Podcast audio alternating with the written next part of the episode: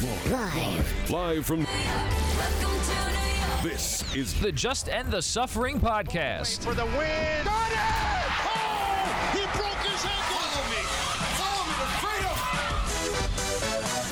to freedom. Here's your host, Mike Phillips.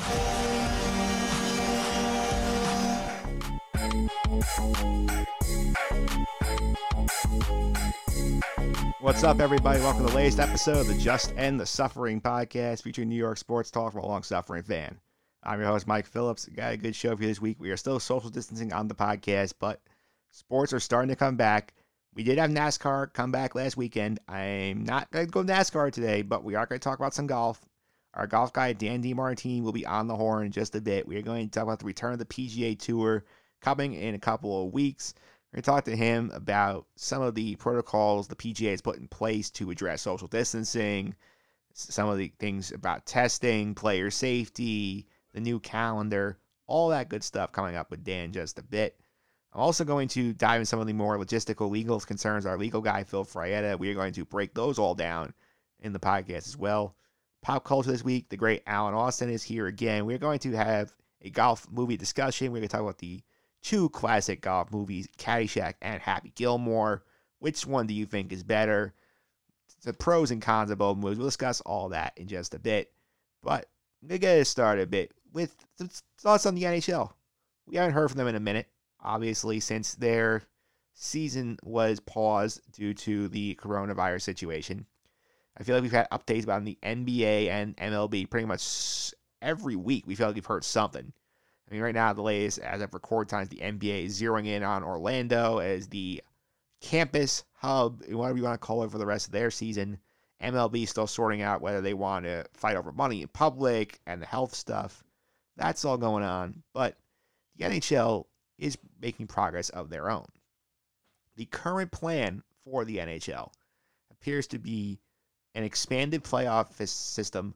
24 teams will make it, 12 in each conference, and the league basically split itself into two hubs one for the Western Conference teams, one for the Eastern Conference teams. The logistical model here is the assumption that the players come in, teams come in, you basically have a play-in round of teams five through twelve are matched up in best of three, best of five, still be tournament series. So let's say in the East, the top four seeds will get buys. That is, I believe at this point it's it's Washington, Tampa Bay, Boston, and I want to say it's I think it might be Philadelphia at this point. I'm not sure who the fourth one is, but fifth seed in the East, but the 12th seed in the East. Six would play 11, seven would play 10, eight would play nine. They play their series, knock out those teams. Then you have your Eastern Conference playoffs all take place at one site. Same procedure for the Western Conference.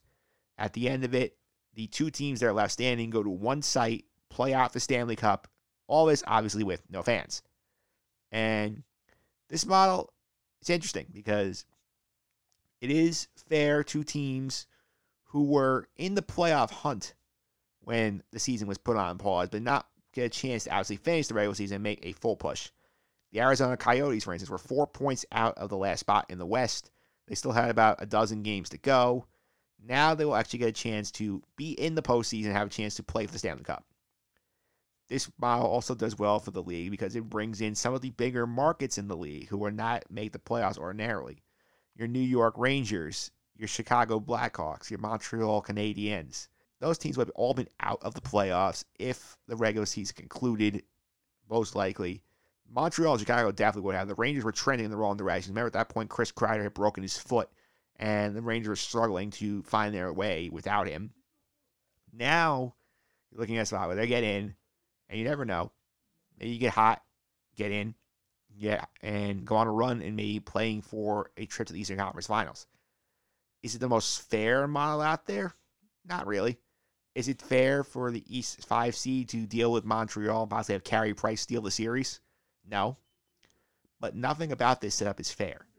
This is doing the best they can to generate fan interest, get some extra revenue. That first round will probably help fill those local TV contracts for a lot of the markets where a lot of these teams say you have to air a certain percentage of games or a certain number of games to avoid paying back certain money. If you give the networks inventory, like MSG would kill right now to have some Ranger games on, even Islander games on.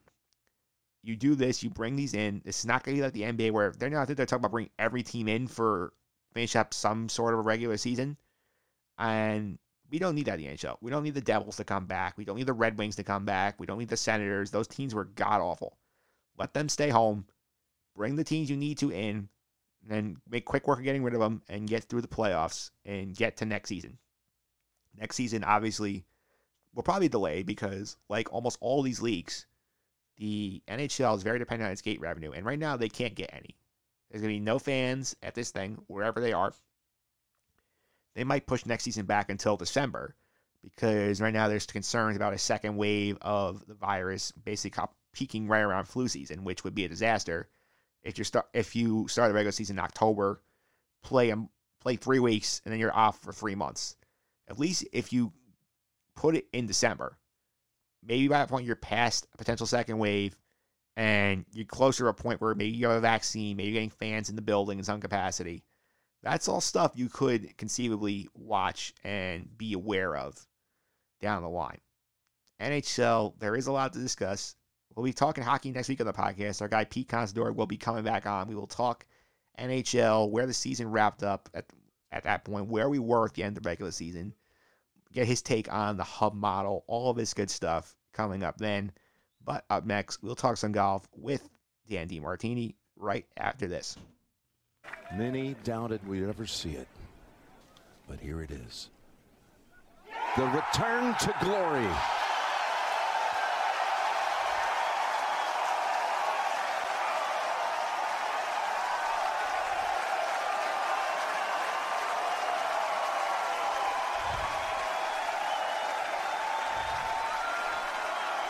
All right, we are back here on the Just End the Suffering podcast. You guys heard Jim Nantz calling Tiger Woods' winning shot the Masters last year.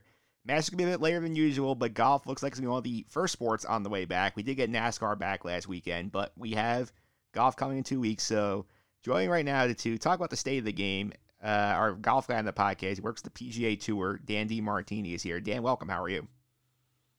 I'm doing well, Mike. I'm like a uh, podcast regular at this point, but I love being back to talk about golf because for those of your listeners that like golf, uh, it's it's great to have it back. It's a great time of the year to be watching, and um, there's a lot of exciting stuff ahead.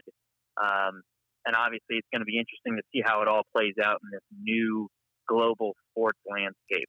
So, good to be here. Yeah, it's good to be here. It's good to talk to you about golf, which I mean, we're as of date recording, we're about two weeks away from the first major event coming back for golf. And how's it? I mean, it's got to be interesting for the idea of golf that they're going to be one of the first sports fully resuming playing after the COVID nineteen shutdown because. Obviously, you're still waiting on on the professional sports, baseball, basketball, the NBA. NASCAR is back, and NASCAR has is kind of regionalized. Golf is something that has global appeal, so it's got to be interesting to be one of the first back.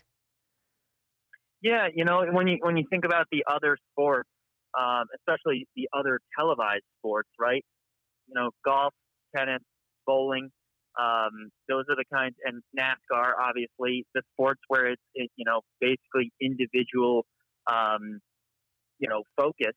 Uh, there's a lot of ways to, to make it safe to come back, and so when you you know, I don't know about you or um, any of the other listeners, uh, if they've been out to, to, you know, swing a golf club or, you know, swing a tennis racket, it's something you can do basically on your own uh, and do it in a really safe manner. And obviously, there's there's plenty of acreage out there uh, for us to spread out and and keep the players so that they're only interacting with, um, you know, their specific equipment.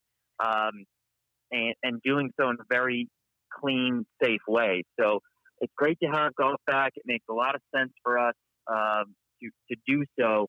And there's been a lot of effort behind the scenes to make sure, because we are really the guinea pig at the PGA Tour, um, you know, other, other than NASCAR, uh, to get back out uh, and get our, our players in and out safely and uh, make it an enjoyable experience for people watching their fans of the game.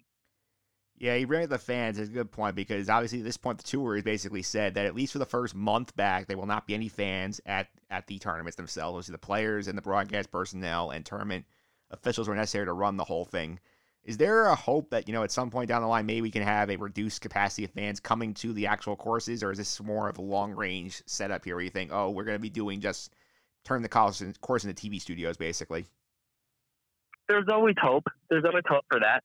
Um, no one, you know, we are we are so far away from being able to consider that as you know the com- the country at large really hasn't even completely opened up. So to just put you know thousands and, or hundreds and thousands of fans out there at a time, um, all trying to spectate around a certain golf hole is just way too far out of out of the realm of possibility at the moment. But there's always hope. You know, we want we want eventually to get back to normal. That's the that's the best way to experience golf. Uh, we, you know, obviously watching it on TV with your friends and family is incredible, but it's it's also great to really go out there and just see how special the golfers are um, on the PGA Tour and what it takes, the precision, the, the execution, the, the thoughtfulness that it takes to do so uh, and, and play and win on the PGA Tour every week. So yeah, we you know we're we are uh, we are a fan based organization. We are fan first, um, and and that is the motto. Uh, we we want to put that experience out there for everyone. So yeah, as soon as we and and elected officials and and very various governing bodies determine that it's safe to do so, uh, we will try to trickle fans back in, and and it would be great to do so.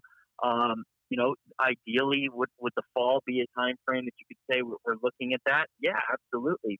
But we just don't know. You've got to take it a week at a time, and we know that for the for this first few events, um, it's not a possibility.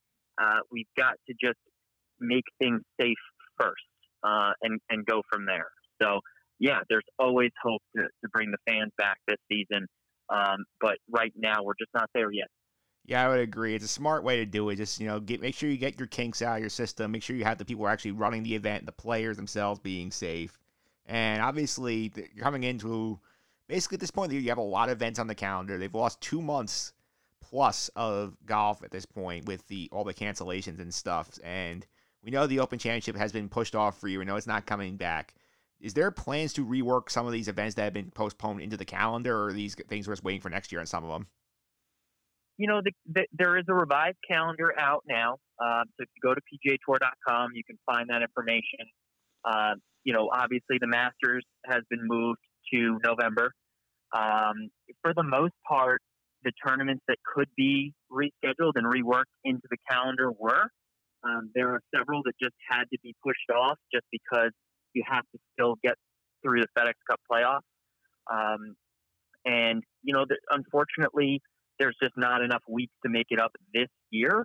So the events that have been rescheduled were very thoughtful. Uh, there was a lot of planning. There's there's many many departments and many really smart people uh, that were involved in looking at the schedule and working with our title sponsors and the official marketing partners to determine the best schedule to make it so that it's competitive for the remainder of 2020.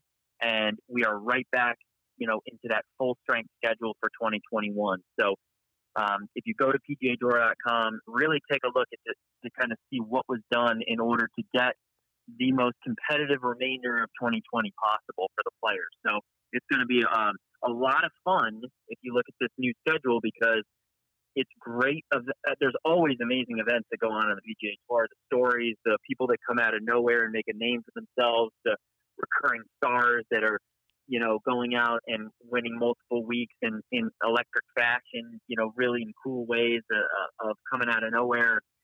There's always amazing finishes if you're watching golf on Sunday, but I will say that there's going to be this added emphasis right now um, from all the players who are going to say, wow, we've got, you know, now the shortened season. Here's a chance for me to get hot at the right time, and there's going to be big time events and plenty of money on the line for me that if I can just get my game organized for a couple months in a row, man, I could really change the course of my career. So everybody's going to be gunning to to come right out and, and win right out of the gate. So it's going to be a really, really fun event to watch uh, starting at Colonial in two weeks. Yeah, Colonial is the lead off. Obviously, we still have three majors to do on the calendar. You said the Masters is in is in November. I believe the PGA is in August, and the U.S. Open is now in September in New York. You had the FedEx Cup playoffs in there, the Ryder Cup. It seems like all these things are going to be very condensed. I feel like there's going to be a lot of action right on top of one for all the players. You know, in in in, in this this world that we're in right now, which you know, you turn on the nightly news and you're hearing just awful story after awful story with a little bit of hope. I can say if you're a sports fan and hopefully everything in your life is going okay from a health and the safety of your friends and family, and if you're just, if you can simplify it down to you're just worried about, you know, what, what's going to happen in, in sports going forward, if everything goes according to plan, it is going to be an amazing fall filled with crazy events from all sports. Um, you, you can, you're going to have, you know, four, five, six different live sporting events with um, just incredible players and contests going on all through the fall. So for me, it's kind of exciting to think about, you know, all of these incredible golf events going on at the same time as potentially basketball, baseball, and hopefully hockey and the NFL all at the same time. I mean, it's a sports fan's dream uh, to be able to have all of those. You're going to have four. You got to have like a minimum of two screens, possibly four screens going at once. So that, at least for me, is exciting. Um, you know, hopefully with that said, you know, the country is back to full strength and, and we're, you know, recovering uh, the best way possible. Yeah, I would agree. And obviously, I want to talk about some logistical things because I, I have our legal guy, Phil Frey, on just a bit, talk more in deeper detail some of the things that are in the plan. But one thing I've been curious about is obviously there's, as you know very well, there's a lot of people who are usually on site for a PGA Tour event, even without the fans. Like, you have lots of people like like running spot like sponsor responsibilities. You have people there for the tour. You have people there at the score. People for the clubhouse. So like, what kind of considerations have been taken to reduce the amount of personnel who are actually on site from both that social distancing is so important to getting back to the way things, or at least a new normal until we have some sort of vaccine or cure for this thing. Uh, you know, so so there it's going to be it's how we determined it. It basically the PGA Tour is going to have essential staff only. Um, there will be for from the very start of return to play. It'll be players, caddies, uh, but seriously limited um, extra, I guess, entourage. So family and friends uh, will not be there. Um, agents have still they're still determining exactly who else can be on site. I think I heard the number, and don't quote me on this, but you know, essentially they're looking at uh, between the player field, um, which is usually around 144 players, um, and staff members at large, the tour will need to be looking at a you know right right around or under 400 people. With that number, they're able to space everybody out in a, in the safest way possible. Um, they're really going to be limiting no locker rooms. Um, there's going to be protocols around the way that you show up to the tournament, who, how you're handling your bag, um, you know, where to go post round, uh, you know, media center act. There, there's going to be limitations all over the board. So basically, the experience is going to be very isolated for the players and staff alone. You'll, you'll, at no point I can imagine there being more than you know roughly 20 people in you know uh, uh, in a an area of one hole. So spaced out accordingly. Um, there's there's going to be a very very limited number of people on out there, which is going to make for a really interesting broadcast. You're going to get a lot more features of the players really thinking through each shot by themselves. Um, they're not going to be all over each other. There's not going to be fans yelling. There's not going to be as much uh, broadcast in, in in terms of um, you know kind of people you know quickly you know accessing the players. It's going to be a very pure look uh, of the players figuring out how to win on their own. So, just from kind of a staff standpoint, yeah, you're you're looking at a seriously reduced number of people that'll be on site rather than the normal, you know, thousand plus there to to support the event, vendors, food, hospitality, all of those extra things uh, that normally go into a PGA Tour tournament. Not to mention the, you know, fifty thousand plus fans, hundred thousand plus fans that will come through the gates on a normal week. So um, it's a it's an interesting dilemma for us uh, to work through to decide who is essential staff and who is not, and and what and how do we how do we make sure that the right people are on site um, to support those that are there, um, and, and and figure out exactly how many we need to send. So it's going to be. Uh, a, we, it was a very conservative look to get us started at Colonial, uh, and we'll make adjustments week by week of what's necessary and what's safe and what's not. So everybody can is the whole thing that PGA Tour's executive team is kind of determined, and you can see this in the return to action plan that went out. There's a press release if anybody wants to read that. Um, the whole thing is that the mindset that that the executives have told the players and staff on site is to imagine, you know, practice social distancing as if you're you're still returning, you're still acting as if you're staying at home. The whole stay at home order that went out. Um, that means as soon as you hit the ground in that tournament uh, town, that you're not going out to public places, you're not staying with multiple other players, uh, you're not staying with other staffers. You isolate yourself accordingly. No ride share um, programs, no Uber, taxi. Everything has to be very thoughtful in, in your in who you're exposing yourself to while you're going to, to do your job, which is to play a professional golf tournament. So we're really putting a lot of responsibility on our staff and the players that are going to these tournaments to have a very minimal impact on the local community, um, so that the testing that occurs there as well uh, is done in a very efficient manner, and that you know ultimately we we don't. The goal is to have no uh, positive tests while we're out there, and, and that's always the goal is to, to do everything in a safe way, uh, so that we have an amazing tournament uh, and everybody safely gets in and out of each tournament location. Yeah, that definitely makes some sense. You mentioned the testing. It's something I was curious about. So, like, what is the like testing procedure? It's basically like when they show up to the site, they get tested, and then if they if they somebody's tested positive, they t- they're turned away and sent home for two weeks. Basically, how it's going to work is golfers and caddies, and and basically all of the officials that will be there on site um, they're going to have to complete a uh, not only just a, a, questionnaire, they'll also be thermal tested. You know, so I don't know if anybody uh, that's listening to the podcast has been to a doctor's office lately, or even the dentist or wherever. Normally, those places before you come in, somebody is pointing the the thermal uh, little radar thing at your forehead to make sure that you're not running a fever. There will be that. There will be either the nasal swab test or the saliva test will be admitted to you um, upon a, a site as soon as you arrive to the tournament. And now, a lot of those tests you normally take a couple days to come back, but there's a focus to try to identify local labs rather than sending that off to some of the bigger laboratories for testing that take a little bit longer to get back. And the tour has a whole team that's been determining how to get those test results back quickly in a matter of hours rather than days.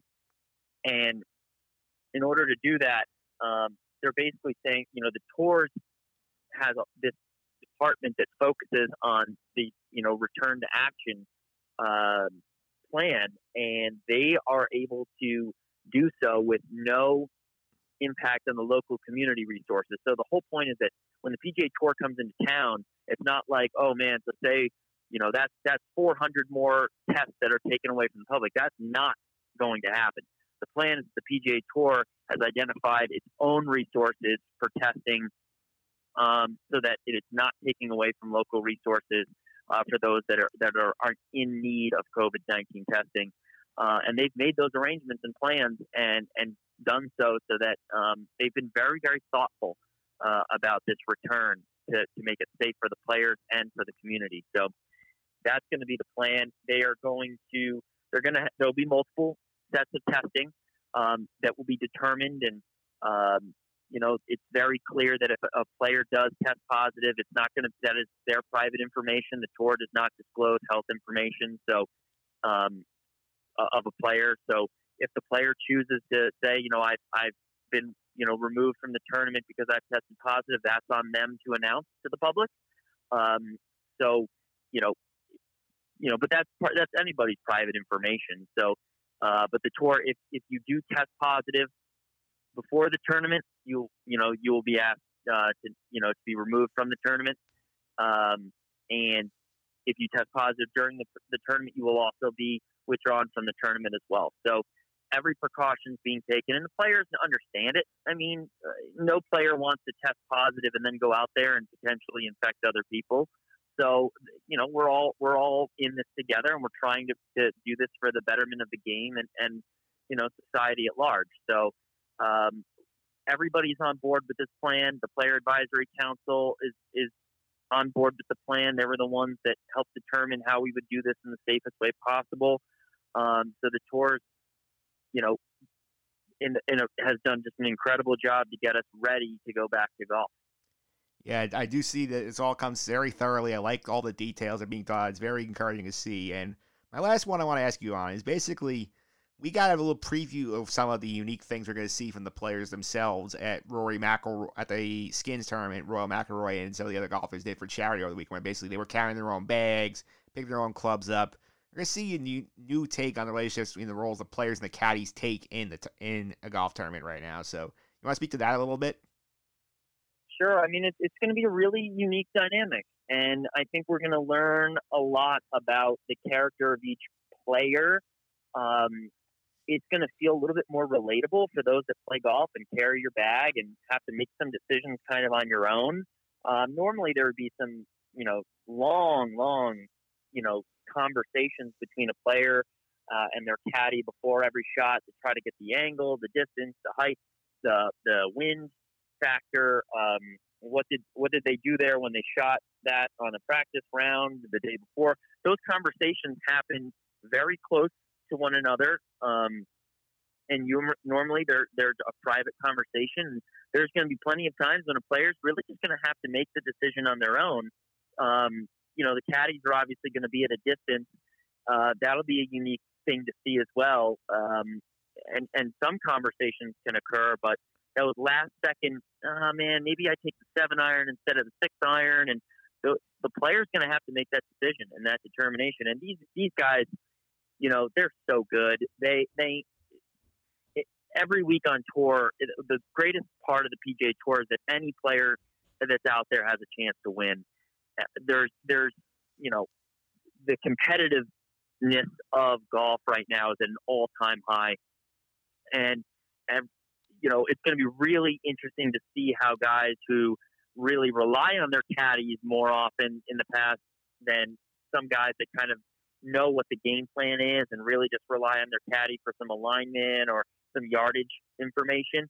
I'm curious to see how certain players have to step up and how certain players are more comfortable doing it on their own. So we're going to get a really good view of the player themselves uh, and how they view each golf course. So I think it's going to add in for a little bit of excitement to see, you know, if, if uh, Dustin Johnson is is once again putting his bag down and saying, mm, you know, maybe maybe I go five iron here and see if it works. Um, I, I'm excited to see it. I, I I'm just excited that the, the guys are going back out there and they're going to get their chance to play and and really push for an incredible playoff uh, at the end of the summer and uh, a really uh, you know as we said, jam packed fall season of golf. So uh, it, it's it's been a long. It feels like it's been a really long time, but as you said, it's only been those two and a half months. But man, we're really ready to be back out there and watch some golf uh, in a couple weeks. Yeah, it will be exciting, Dan. Thanks for all the time. I really appreciate it. Before I let you go, I think you'll follow on social media about some of the stuff you're up to. Sure. So um, you can follow me on Twitter at Out of Town Fan Pod. Um, you can follow me uh, on Instagram at uh, dmart207. And uh, lately, I have been a little bit quiet because obviously there's been a lot of work going on behind the scenes to get this whole thing back off the ground. Um, but uh, yeah, I mean the the tour's full steam ahead here, and we're really uh, couldn't be more thrilled to uh, you know get this be one of the first sports back out there and started. We're, we're very confident. We've got really smart people in, in uh, and making these decisions, and and uh, I think everybody is just ready to have some uh, sense of normalcy when it comes to watching, seeing sports on TV, um, and not having to watch, you know, highlights of March Madness from 1998. So, which was cool, which was great, but I think we're ready for um, you know the live stuff to happen again. So that's what that's what I'm excited for, and uh, hopefully people that are that are listening to this podcast now know that this is going to be a great event, um, and uh, it's going to be done in a really safe way. So hopefully everybody tunes in in two weeks. Yeah, I'll be keeping an eye out for sure. Dan, thanks again. Up next, we're going to take a deeper dive into the, the return to play questions that are coming up on this as a result of the return to play plan. And talk to our legal guy, Phil Fraietta, about some of these things right after this.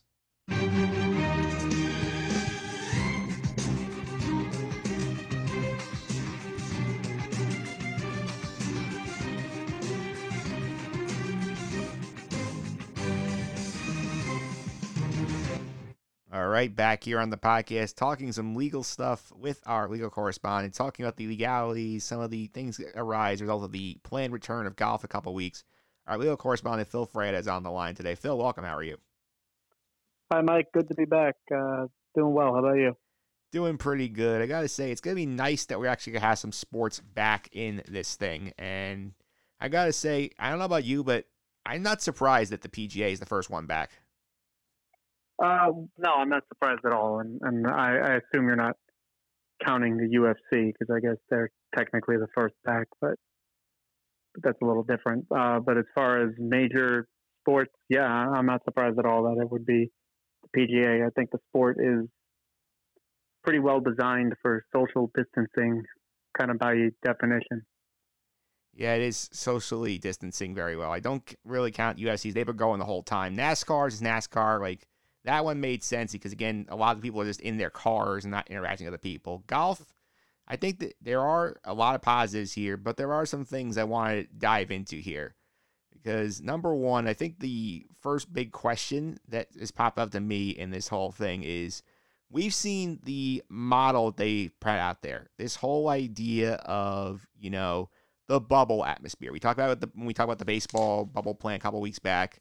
Golf is doing it where basically you show up to the site of the tournament, you basically go from the hotel to the course and back. You're not really going around the, out in the town. You're not going to restaurants, all that good stuff. Do you think that what they suggested here, some of the things they're putting in here, is what we're going to see more when N- the NHL and the NBA try and implement similar ideas?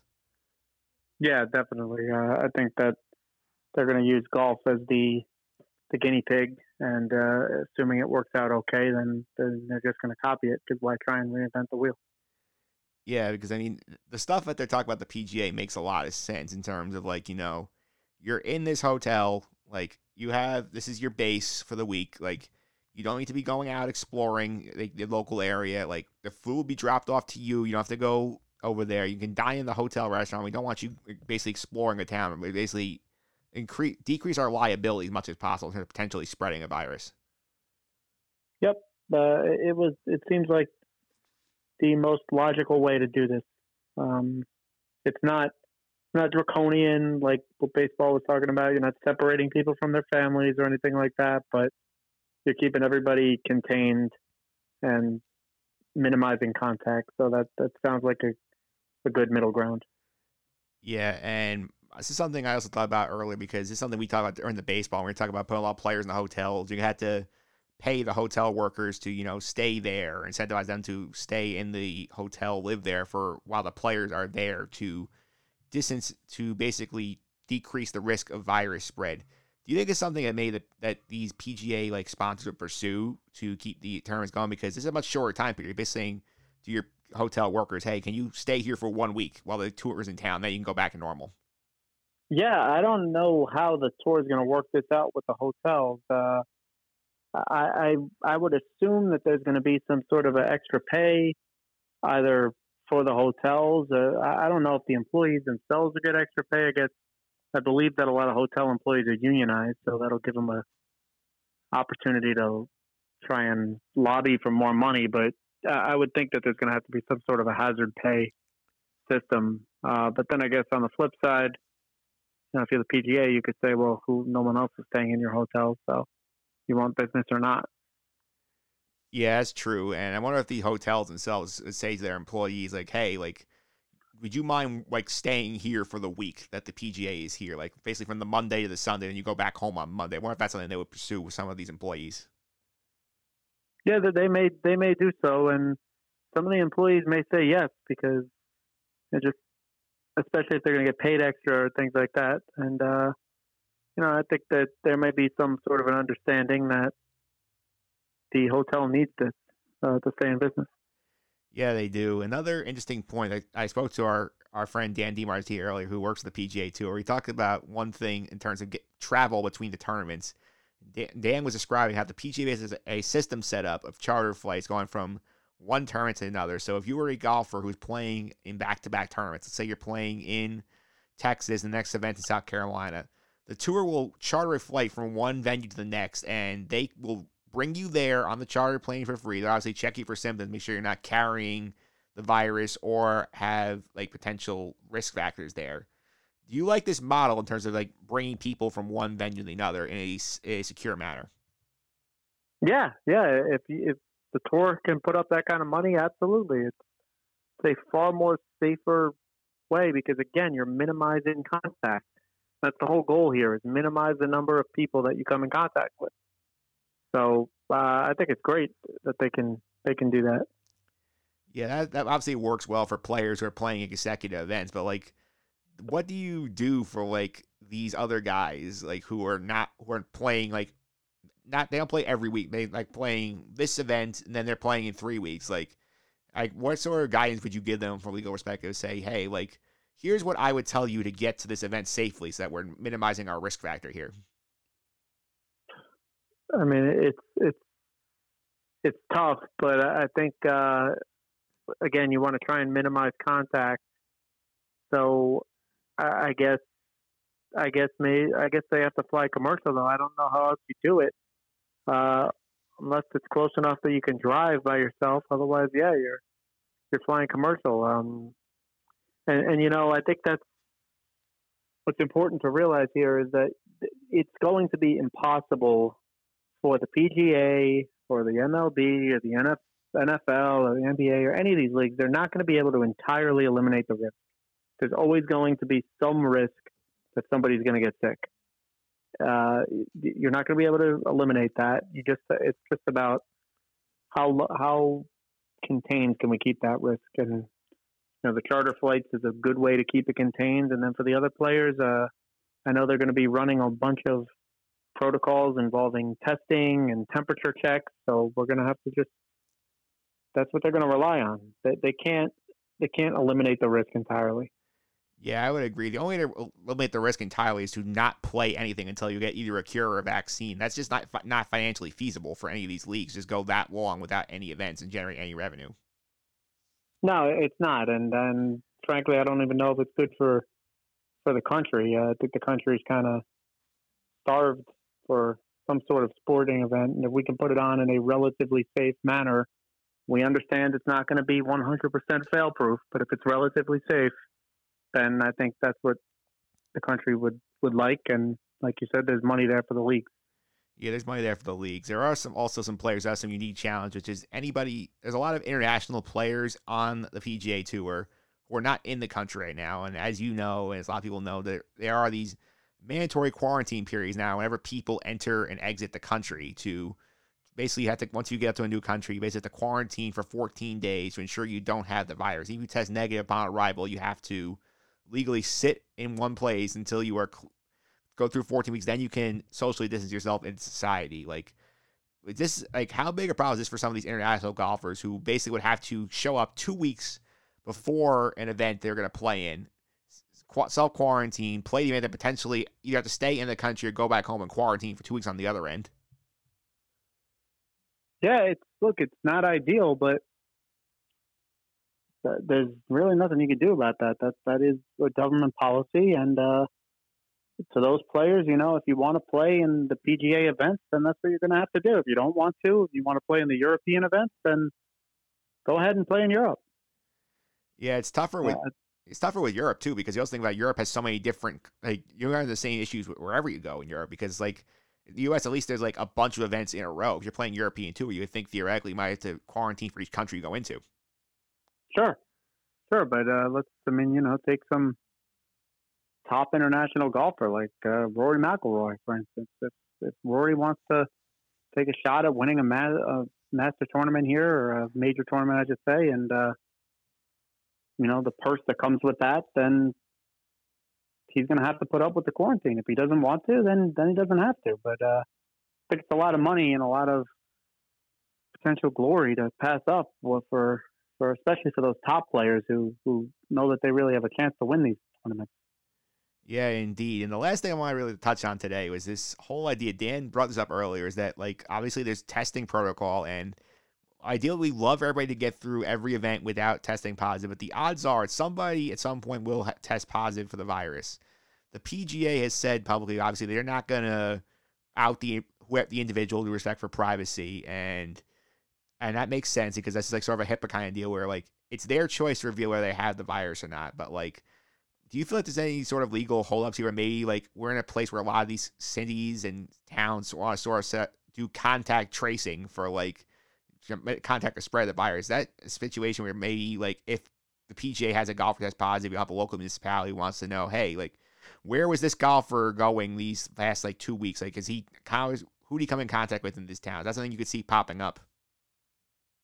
Yeah, and uh, and and it's a good question because, like you said, uh, HIPAA is federal law, and it, it, in a nutshell, prohibits you from disclosing medical information about people without their consent. Uh, and whether or not somebody tested positive for coronavirus would be medical information. So that that's covered by HIPAA. Now, how that interacts with the contact tracers is pretty interesting. It's something I haven't even thought about uh, until you just brought it up because I, I guess in practice I would have the right to say I'm not disclosing that I tested positive for coronavirus. But maybe the solution there is we're just going to say a golfer tested positive, and we're going to provide you with the places he was and the people he may have come in contact with, but we're not going to tell you who he was.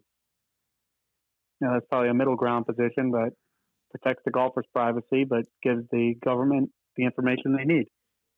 Yeah, it's gonna be a certain interesting dilemma. See how they track it because obviously they can't reveal. They're not gonna reveal it publicly, but like I think it's hard in some situations, especially like if you're in the middle of a tournament and somebody tests positive in the tournament and they withdraw. Like people immediately will jump to, oh, he's got the virus, even if like let's say he pulled out because he pulled a muscle in his leg and he can't he can't walk the course. Yeah, exactly. Uh, a little different. Yeah, a little different. It's interesting to see because I think some of these plans that they're putting in here, I think are going to be served as some sort of guidelines for these leagues that have not come back yet. Because I know baseball, we talked about this off the air. They sent a 67 page health document to the Player Association while they're still trying to figure this out. NBA and NHL still are working on their health protocol. I feel like the golf model is going to be offer some sort of guidance at least. Yeah, I, I think it certainly always going to offer guidance. Uh, and like I said at the top, it's something that I think is going to be copied to the extent that it works. And if it doesn't work, there's some problems with it, then people are going to say, well, this works, that doesn't work, let's fix what doesn't work. Yep. But I don't think anybody's going to try and reinvent the wheel. So whoever goes first is going to, they're the guinea pig. So in this case, it's the PGA. The PGA is going to be the guinea pig. Now, I do think it's important to note, though, the difference in the sport. It's it's you know, it's a totally different sport. Let's just think about it. You're talking about golf. Now, you can play around a golf and not come anywhere near anybody. That's just not possible on a basketball court. It's not possible on a hockey rink, and it's not possible on a baseball field. So it, it is a little different from that respect, and uh, it's something to keep in mind. And that's why, even through some of these lockdowns in most states, including even here in New York, which has been at the forefront of it. The golf courses are open.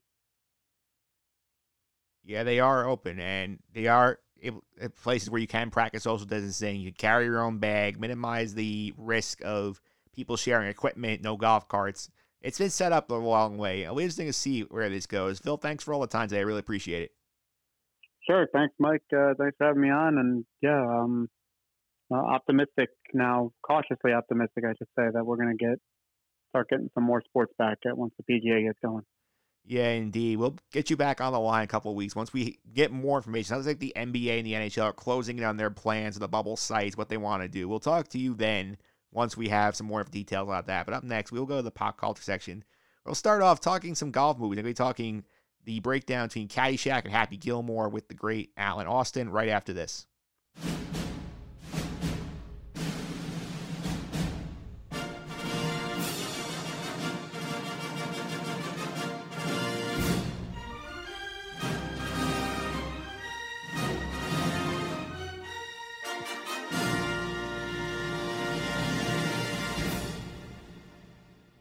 Right, time to wrap up the podcast this week, talking a little movies, a little pop culture here with one of my new regular contributors in this pop culture rotation, the great Alan Austin's here. Alan, how are you? Good, Mike. Thanks for having me. Talking movies, sports, all my favorite things, and I'm glad to be doing it with you once again. Yes, indeed. Last time we talked to you was during the Last Dance. We will not get into that today. I feel like I've ever kind of Last Dance out at this point. So let's talk some golf movies because I talk golf early in the podcast. It's a golf episode. And I, I think you and I agree. I think there's only two real golf movies we have to discuss. Yes, I mean, I'm sure there are some tin cup enthusiasts who would argue with you, but I think the two that come to mind for most people are the two we're thinking of today. Yep, Caddy. We're going do a little deep dive into Caddyshack, Happy Gilmore. Talk a little about these, and I say I've seen both movies. You've seen both movies. Which one do you prefer? Okay, now this is a loaded question. As a '90s kid, I was born in the late '80s, so my heyday of like comedy development was in the 90s. And as stupid as people my parents' age tend to think he is, I am a Sandler guy through and through. And one of those reasons is the great Happy Gilmore. Now, so I personally prefer Happy Gilmore. However, you can't deny the legacy that Caddyshack has and why it has it. Because, and I watched it very recently to re- refresh myself, it is just joke after joke after joke. And I'd say a good amount of them hit. It's not like those comedies from back in the day where your your grandpa said it was funny and you watch it now and it doesn't quite hold up. Caddyshack still holds up, and it is really funny. But me personally, I am going with Happy just because I grew up with it. But I think the the legacy vote goes to Caddyshack. If that makes any sense, I know it sounds like I'm answering both, but they're both great movies. I shouldn't, you know, we shouldn't have to shade one or under another. However, I'm going. If I had to pick one to watch the rest of my life, I'm picking Happy Gilmore. That's interesting because I would go the other way. I actually go Caddyshack because it's such a classic, as you said. You have the characters are all well developed. I mean, we could spend like half an hour talking about Bill Murray's quest to try and get rid of the gopher on the course. That's a great like subplot to the whole movie. We have the plots of the country of the country club uh, preppies. You have the, the established pro. All of these great characters just weave in and out of the, out of the plot. It's fantastic. Whereas Happy Gilmore, I feel like Adam Sandler does carry it, but I feel like apart from him and Shooter McGavin, I don't think the re- I don't think the rest of the characters really stand up as well as the rest of the Caddyshack group does. See, I, I do think you have to loop Carl Weathers in with the, the cast that does hold up, and and, and Julie Bowen I like too. So, but here's the thing: in Caddyshack, you've got four icons, or three, I should say, three icons. Uh, Ted Knight's a very respectable actor who who made it famous on the Mary Tyler Moore Show, or, or really made his name on the Mary Tyler Moore Show. So when they brought him into that, they were using that kind of uh, in in terms of his popularity. But you're looking at three guys, and the lore of Caddyshack is that of greatness. You've got Rodney Dangerfield, Bill Murray, and Chevy Chase. All of their parts were originally intended to be cameos, and the whole premise was going to be the the kid and his quest to get the scholarship, uh, and he had to deal with the Ted Knight character. But because of the improv and because of the, the star status, all three were written into expanded roles. And Bill Murray's character was originally not even supposed to talk. He was supposed to be kind of a Marx brother like homage.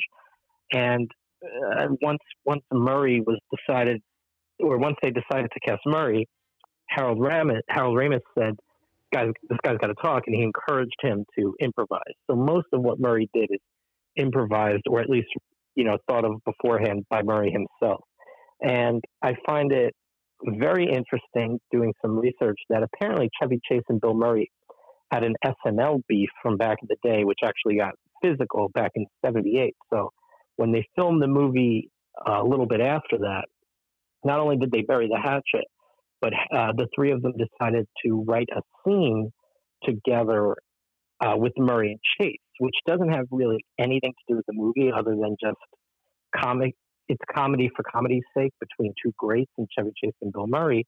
So I guess for fans at the time, to see Murray and Chase interacting in a scene together was even bigger news because they had a well publicized beef with each other. So there's so much lore behind the movie of Caddyshack. And another one, I, am sorry, I'm just it's a run on sentence, but it's stuff I'm passionate about. Rodney Dangerfield, I believe it was one of his first movies. He really didn't know how to act in a movie, so Harold Ramis had to, you know, tell him action, and nothing would happen. So he'd say, Ronnie, do your bit," and that and that's what he took as okay, time to start acting. And Dangerfield would just fly off the cuff with a bunch of stuff. So like the lore of Caddyshack certainly holds a bigger place in cinema than Happy Gilmore. And I do think Caddyshack is probably the, the better film for sure, 100%, no doubt about it. But the original question posed to me was, which one do I prefer? And it's only because that type of humor in Gilmore is probably stuff that I consider like, as Sandler's like the guy I grew up with. And all the Caddyshack people, Chevy Chase is one of my favorites of all time. Bill Murray's up there as well. And I think it's Bill Murray's movie I do think his scenes as Carl, the the uh, groundskeeper, steal the show, and I do think both films hold their own special place. I think Caddyshack's the better movie, but I think I prefer Happy Gilmore just because I'm a Sandler fan. Now, out of curiosity, which one did you watch first growing up? Did you watch Gilmore first? Probably Gilmore first because I don't think even even if let's say I was 10 years old, because I was born in 88. Happy Gilmore came out in, I think, 96. So I was very young when it came out. I probably saw it for the first time about 98, I want to say, like a couple years after it came out. So I was about 10. And a hmm. 10 year old watching either movie is not going to get all the jokes. So even, you know, Caddyshack as a, as a 10 year old was probably a little bit harder to read than Happy Gilmore, if that makes any sense. So I probably had an appreciation for Gilmore first, just because I was younger and didn't get all the jokes in Caddyshack. Yeah, I remember like my I actually saw Caddyshack first. I think honestly it's like the first impression makes a big deal with these two movies, and like I remember that when I was a kid that the scenes of the Gopher really got me. But then as I've gone back and rewatched it a couple of times, I've gotten older. Like all the subtle humor is great in that movie, and now, this is again, this is yeah. like six of one, half dozen of the other. It's not like we're saying either's a bad movie. It's just it's a matter of personal preference. And like there are moments in each film that are iconic, like with Happy Gilmore. Like everybody remembers the Bob Barker cameo and and Adam Sandler basically screaming at him, "The price is wrong, Bob!" After after Barker screws him up. Like that's like iconic. There's a lot of, I well, first of all, if we're going by golf, I think Happy Gilmore has way more golf in it than Caddyshack actually does. Caddyshack only has a few scenes of golf. There's Chevy Chase at the beginning, where it's not really centered on the golf. He's just kind of teaching Danny how to like be the ball, which is the famous quote. And then you have the end, the end scene, the climax, where they have the two-on-two uh, contest. But Happy Gilmore, you literally see the evolution of a golfer in that movie. He goes from playing zero golf at all to learning the sport, and they have many scenes of golf, not only visible, but tying into the plot of the movie as opposed to just the end in Caddyshack. Uh, Happy Gilmore has to win tournaments. He changes the face of the PGA Tour, and you've got the big finale with Shooter McGavin. And I, if, if we're going by golf standards, I think Gilmore is more of a golf movie than Caddyshack actually is. Yeah, I would agree. It's actually physically seeing the golf. Like Caddyshack's more about the country club that's, that's set at, and the characters who are there and who are interacting with each other there. Happy Gilmore was really about yeah. Happy Gilmore learning how to golf. And here's my next point I want to discuss here. Yeah. Like, which villain do you feel like pops more? Is it Shooter McGavin or is it Judge Smails? I think Shooter McGavin is the better villain, and I think part of that is because the Judge kind of like he's annoying more so than he is a villain. Like he's a guy that nobody at the country club respects. They all don't like him. Even Chevy Chase uh, has the line about his father not liking him, and they were they they like ran the country club together. Nobody likes him. He has no real power, and Shooter McGavin doesn't have power either. But I think when you're grading them on a curve, you take the judge, who is very annoying, has a lot of money, and is a laughing stock to the point where Rodney Dangerfield's character just comes in and runs roughshod over him the entire time. So I think he's more of a nuisance, but Shooter McGavin is the pros pro in Happy Gilmore, and he is what's standing between Happy uh, saving his grandmother's house or not. So you've got Shooter, who's a real pompous jerk, same as the judge, but I think with more to more at stake in terms of his actions than the judges. Yes, I would agree with that. I also think just in terms of the I think the thing that helps Happy Gilmore's legacy is that like again, it's so centered on like Adam Sandler as like Happy Gilmore. It's one of I think his better performances in that time period because like it's just such a fish out of water seeing him learning how to be a golfer. The physical comedy is great, and he just does such a good job of that character, like being that character and and getting in that robbery with shooter. That's just so much fun to see.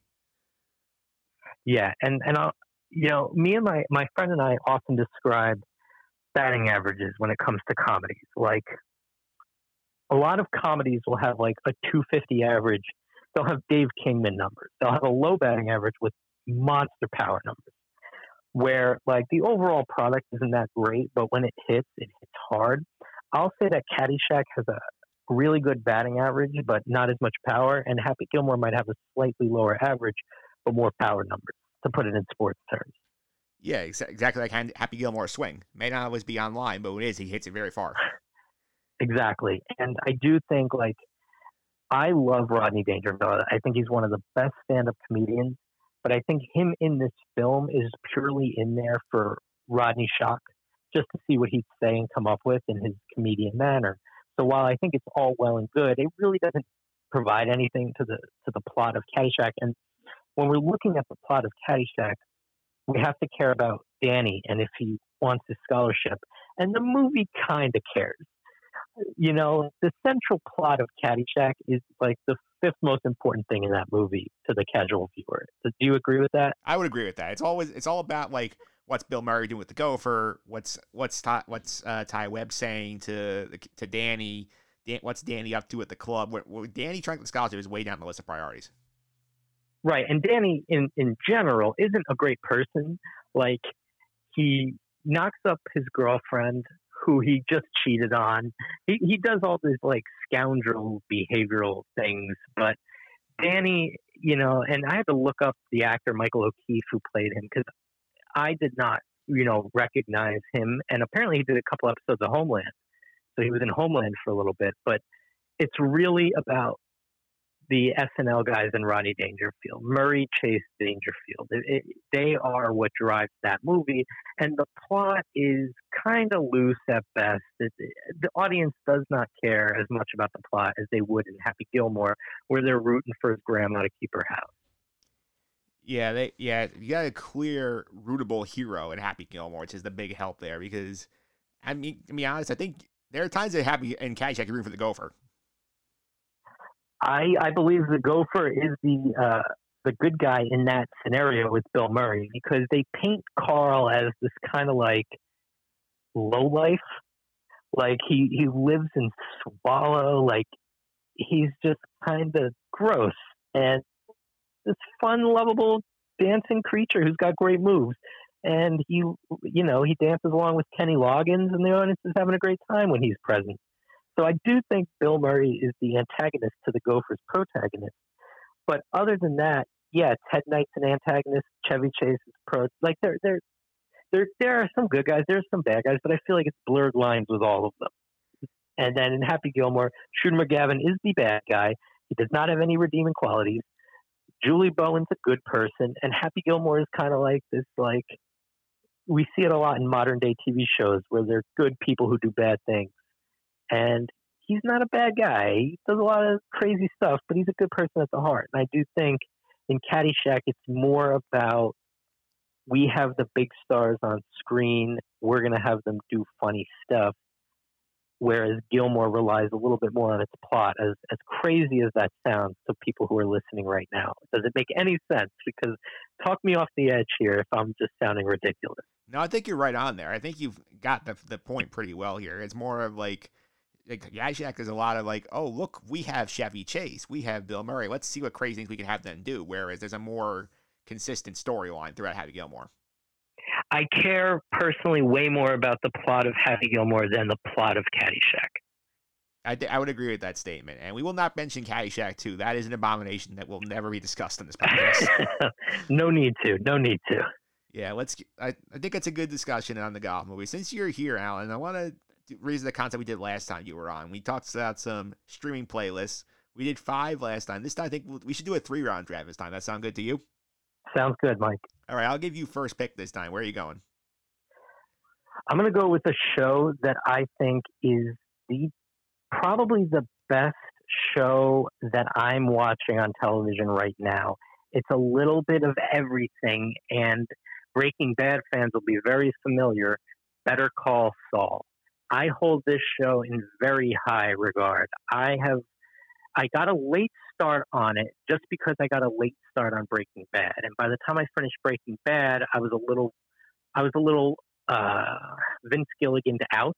Just not because I didn't like anything, but because Breaking Bad is such an intense show and got so much going on that I just needed to sit back and breathe. So I got a late start with Better Call Saul, and now that I'm all caught up, wow, you've got Bob Odenkirk reprising his role as Saul Goodman, and in this case, it's Jimmy McGill, which is not a spoiler. That is his name in the first episode of Better Call Saul. And you take all that Vince Gilligan world of Breaking Bad, and you kind of show a different side of it. Where Breaking Bad, the stakes are high 100% of the time. It's violent, it's very drug related. Better Call Saul is about the human element of the same world of Breaking Bad, but different characters, which presents a really cool dynamic where the Walter Whites of that world deal with all this crazy stuff all the time, where the Saul Goodmans, they have different lives, so they deal with things differently. And it really shows Gilligan's range. And the writing is so good. And for those Breaking Bad fans who are like, why would I not? Why would I watch Better Call Saul if it doesn't have what Breaking Bad has? The fan service is in the Mike character from Breaking Bad, for those who are familiar, being the second build in the show and the second main character of the show. But the performances by Odenkirk, Jonathan Banks, uh, Rhea Seehorn, Michael McKean, outstanding. The fact that McKean never won an Emmy for his work on this show is a travesty. Better Call Saul is my first show that I highly recommend, even if you've never seen Breaking Bad. I was about to ask about that. I was say, like, what if you're somebody who's never experienced Breaking Bad? Do you go do it treat? And I know it technically is the prequel to Better Call Saul to, to Breaking Bad. Do you feel like it, the experience is any less if you watch Break Better Call Saul first and then go into Breaking Bad? You can watch Better Call Saul before Breaking Bad. You may miss out on some of the maybe what they're going for with certain things, but it will not take away from the quality of show of what you're watching. And it will work when you watch Breaking Bad down the line. That's good to know. So that's your first pick. My next, my first pick of the week, and this is one that the second season is an Amazon Prime show. It's just dropping last week, so, and I believe you are familiar with the show Homecoming on Amazon Prime. Correct. Yeah. So this show Homecoming it is based on a podcast and by like by Gimlet Media, where basically they tell this story about a soldier who comes back home from this from war, goes through this homecoming program. I don't want to go too crazy in the plot details, but it's very well acted. The TV show adaptation, first season has Julia Roberts in it as the main character, Stephan James as the soldier, and a bunch of other notable names like Bobby Cannavale, Sissy Spacek, all that stuff there's a bit of a there's a big twist in season one, which is awesome, and you will get a big reveal, a lot of fun stuff. And I'm not gonna spoil if you're not listening to the podcast because the podcast is going to be a different direction than the show does. Season two comes out. Julie Roberts is not back. Stephan James is. They do have some new characters coming in. They're taking the story a new direction that was not covered on the podcast. I'm excited to see where they go with this. Homecoming season two, high priority. Watch season one first because you need that backstory for season two. I was a big fan of season one, and season one was kind of those shows where you every episode not it didn't make you want to see the next one; it made you need to see the next one because you needed to know what was going to happen with this. It was very edge of your seat, in my opinion. Also, very unique is that this is a half hour drama. Like the episodes are never more than 28 Yeah. minutes for a drama, which is very rare. And they do a very good job cutting the fat out and giving you exactly what you need. And I'm down for that. Yeah, because there's so much stuff to watch and they don't waste any time. I remember the first episode, I think one episode was like 17 minutes. I'm like, wow, they've put a lot of story in 17 minutes. It shows you it can be done. Yeah. that's my message out there to whoever picks up the Marvel Netflix universe in the future. You don't need 57 minute episodes every uh, for 13 out 30 episodes. The story runs thin at some point. Yeah. Yeah, no, I, I agree with Homecoming. Great pick. All right. Where you go with your next pick? My next pick is a show that I just recently got into. I it's it's been on my radar for a while, but my fiance and I have finally decided to give it a shot. And it's not quite what I expected, but it's still making my recommendation list, and that's Billions on Showtime. So what you've got here is first of all, when you think of Showtime, you think of shows like Homeland and The Affair and all these heavy duty kind of things. You don't expect, or at least I didn't. I'm sure there's people out there who go Showtime, blah, blah, blah, blah, blah. But I was not expecting what, in my opinion, is a more middle aged, mature version of Entourage, which is what Billions is. And for, you know, take Entourage for what it is billions, we'll say it's a little bit more sophisticated, but it has some wacky B stories and it's got this incredibly self serving dialogue between all the characters. Now, you know, Mike, have you ever watched Billions? I have not. It's high on my list though because Damian Lewis is in there and I loved him in Homeland. Okay. I'll just put it this way every character in Billions seems to know every film, music, or historical reference ever, ever, every character. So there might be about five to 10, I'll say 10 being the most, pop culture references an episode where the writers are just throwing out there what they think is cool and their characters all know it at all times. So it's kind of like the, it's great for film and TV buffs, this kind of show, because you've got characters dropping references to insane insane pop culture subtleties. But at the heart of it, it's a it's a game of cat and mouse between the Damian Lewis and the Paul Giamatti characters. And as an audience member, you find yourself rooting for each of them at separate times, which is a really interesting dynamic. And if you're like me, them along with Maggie Siff's character, who plays Giamatti's wife in the show, it's kind of an all star cast doing all star things in a fun world that doesn't take itself too seriously. So that's why I recommend it. It's a very easy watch. It is an hour long, but at no point do you feel like it's dragging, and at no point do you feel like it's a chore to watch. It's fun. It's it's a game of cat and mouse, but there's so much more to keep you interested because you think, oh, they're on season five. Do I really want to watch five seasons of cat and mouse? Without spoiling it, there are things to keep it interesting and not stale. So Billions with Damian Lewis and Paul Giamatti and Maggie Siff, three of the most fantastic performances on television. That's my next pick. Yeah, and for Met fans, you, you might want to keep an eye on that show because the rumor one-time potential owner of the Mets, maybe still getting the mix here. That show is based on Stevie Cohen. Oh, really? Yes, the, I think Giamatti's character is based on Steve Cohen what was Steve Cohen's job? What what did he do? He's a hedge fund manager. Then it's going to be Lewis's character. Oh, Lewis' character. That my mistake. No, no worries. Yeah. Okay. So wow. So that's that's something for you Met fans in there. Make make get, get a little bit of backstory on your on your potential future owner there. well, let's hope. I thought that fell through. It it it fell through, but when they're selling a team, and right now there are very few people who have lots of money who want to buy sports teams. I got a feeling he might get back in the mix. Interesting.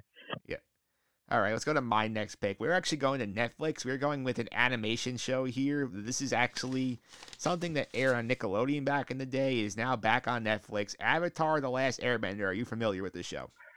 I've heard it by name, but I've never seen it. I will say, when you first like get the idea of a Nickelodeon show out of your head, this is actually a much, much, much deeper show than what it would appear on the surface. This show is actually based on like it's based on this like some of these myths in like Eastern culture about this concept of the Avatar. This is based in a world where there are people who can control the elements. So you have people who control fire, control water, control earth, and control air. There's one person called the Avatar who controls all four at once. He basically helps keep peace among the nations. Right now, like the storyline of the show picks up where this kid who's an who is an airbender He's been missing for a hundred years of the Avatar, in that time, the Fire Nation has basically t- take gone to war with the other three nations to try and take over the entire world. He researches, he tries to learn all the elements and stop the Fire Nation from taking over everything. It's a for a kids show. There are cartoon moments, but it deals with deep things. It deals with, like genocidal war. It deals with death. We have characters on the show like die without explicitly being told it. It's great character development in there. And uh, they mean they made a movie on the show that M Night Shyamalan ruined, and I will never forgive him for that. But Netflix is producing an a live action like adaptation of the series. Is why they have the animated product again. So if you want to get ready for that, I think it's gonna be spectacular. Watch the animated show. Interesting. Yeah, I don't know too many people in my circle that are you know fans of it, so it's nice to hear someone talk about it because otherwise I probably wouldn't have opened my eyes to it. Yeah, because it's not like oh SpongeBob, Fairly Odd Parents. Not one of those. It's a it's a deeper like like it's like a it's like a drama comedy. A dramedy. It's it's like more drama. I'll say there are comedic Gotcha. moments. The best dramas have great humor. Yeah, it's like it's basically like a little. It's like each season is basically broken down to like twenty episodes. They call it a book. So like book one is called water, book two is called like air, and book th- book- earth, book three is called fire. So like they're basically see it's a night pre serialized thing for a cartoon as well. Interesting. Oh, I'll have to give it a shot. I would give it a shot. What's your last pick for, for this week? Now, I, I do want to give one caveat to my Better Call Saul pick. I said that watching it now will not interfere if you hadn't seen Breaking Bad, but the the last season's coming up, and I can't guarantee that after the last season that will remain the same. So I just want to put that disclaimer out there. But my third pick is a Hulu show starring SNL's Aidy Bryant called Shrill. Now, I'm sure there are many people out there who have not heard of this show. It's very low key, it's very real, it's very honest, and it's about the Aidy Bryant character lives in Portland working for a website as a, as a, as a journalist. And it just goes through her day to day. You know, it just goes through, you know, her trappings as a woman in Portland trying to make it, navigating the dating scene, her work life with her overbearing boss, played by John Cameron Mitchell, who fans of Hedwig and the Angry Itch will know very well. And it's just a really like inch. Hedwig and the Angry Inch. My diction was not clear. I want to make that very clear. Inch. But um, so you've got her just living her day to day, trying to navigate, you know, her self worth when it comes to dating and her her self image. And it's a very real and honest show. And for anybody who has a heart, it's just like really nice to take in and see what other people's lives, unlike your own, may be on the day to day. Because this show does not really dive into anything crazy or extraordinary. Everything is very real, honest, and it's funny and well written. So on Hulu, I recommend Shrill. Very interesting. I, that's like I'm usually into, but I definitely could be interested in checking something like this out. And I will say, I may have to get another Hulu subscription. The last time I watched Hulu was when 112263 was on. It's a long time ago. It was a long time ago. I watched that. I basically hopped right out. I may have to get back in now that it had the Disney Plus, ESPN Plus, Hulu model going on. That might be worth it to get me back in the game. Well, I do recommend it. What's your final pick this week? My final pick, I'm going to send you down a different streaming rabbit hole. I'm going to send you down to CBS All Access, which is not talked about a ton. But Well, you, you mentioned it last time because you were bringing up uh, Survivor. yeah, Survivor is on is on there. Talk about like one of their original shows though. Those don't get much play because people they they, they don't have a ton of original stuff yet. They're working on expanding their inventory, but one of the standouts came out this year, the first season of Star Trek Picard. Have you from are you familiar with that? I am familiar with the fact that it is Sir Patrick Stewart reprising his role as Captain Picard, but I don't know the plot of this new series. Yeah, okay. So the, the plot of this new series, like obviously, you're people in the audience are familiar with the idea that Pat, Sir Patrick Stewart plays Jean-Luc Picard on the Star Trek Next Generation and the ensuing movies. We revisit his character about 20 years after the last movie concludes, and basically he's retired. He's on his vineyard in in Paris. Then he gets this new mission where he has to go out and basically help some androids, like, like has who find out. And I'm gonna throw the spoiler warning up here because this is a pretty big plot twist in episode one that I'm gonna give away here. So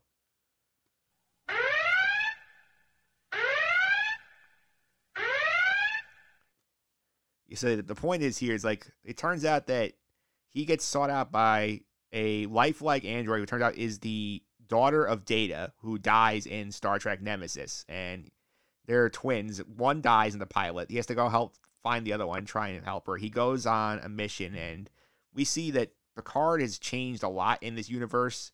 He's not. It's not a ongoing. Basically, this is not a pickup of the next generation going on there. He has his whole motley crew. They're on a random ship. They come together. They all have their own issues to try and work through, their own prime backstory. We get some seedier sides of the Star Trek universe, which is pretty cool to see because it's not as like straight laced and buttoned up as some of those shows were.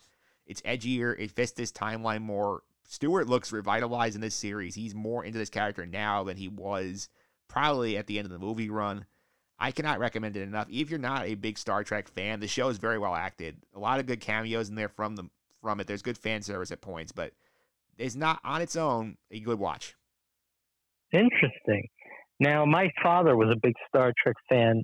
I'm sure if I threw this on for him, he'd be hooked right off the bat because he was a huge fan of Patrick Stewart. He loved William Shatner as well. I think he just liked all things Star Trek. So I, I got to turn him on to it because he's a little older. He's not going to be able to find it on his own. So I'm going to have to help him to find it.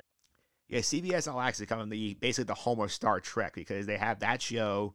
They have Star Trek Discovery, which was a prequel to the original series. It sort of went on its own direction in like season three. They're launching a spin off show, I think, about Captain Pike's Enterprise soon. They're launching a, a different show, an animated show about like random people work on the lower decks of a ship. There's a lot of Star Trek content on there if you're interested. Interesting. I'll definitely check it out. So you might need to get your dad that CBS All Access subscription. Yeah, I, I, will I'll have to do, I'll have to do that and then show him how to do it consistently until he figures it out on his own. Yeah, that might be a bit a challenging Zoom call right now. Yes. Yes. Well, Alan, thanks for all the time today. I really appreciate it. Before I let you go, how can people find you on social media? Keep up with some of the stuff you're up to. At Allen A L L E N underscore Austin underscore on Twitter, and then on Instagram it's at Allen Austin Sports. All right, Alan. Thanks for all the time. I really appreciate it. Thanks for having me, Mike. All right, and that will do for this week's episode of the Just End the Suffering podcast. I want to thank my guest, Dan DiMartini, for calling in to discuss the return of the PGA Tour, the golf season starting up again. I want to thank Phil Fraietta, our legal guy, for calling in to talk logistics, some legal things that could arise from precedents set by the PGA's return, and the great Alan Austin talking golf movies and some of his latest pop culture picks. If you want more stuff like this podcast, including my interview with Jack McCallum about his memories covering Michael Jordan, a little bit extra Last Dance sort of adjacent material for you guys. Check out the blog over at justendthesuffering.wordpress.com. You also subscribe to this podcast on iTunes, Google Play, TuneIn, Stitcher, or Spotify. Simply search for Just End the Suffering on any of those platforms. You can also search, obviously tune in as well, subscribe. You also follow my YouTube channel, Mike Phillips on YouTube you can find all of the individual segments on there. So you just want to hear Dan talking golf, that will be on the YouTube channel, Mike Phillips. Feel free your feedback and star ratings or help make this podcast even better going forward. You can also follow me on Twitter at mphillips331. That's M P H I L I P S 331. And tweet at me this week if you made it to the end of the podcast with whatever movie you feel is better. If you're a Caddyshack guy, tweet me with hashtag Caddyshack. If you're like Alan and lean more towards Happy Gilmore, tweet me with hashtag Happy Gilmore. Coming up next week, Hockey Talk with Pete Considori. Pete's also got some hockey movies he likes and more. Stay safe out there, everybody.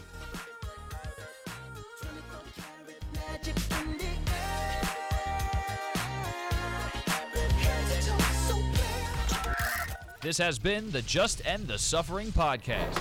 I'm out.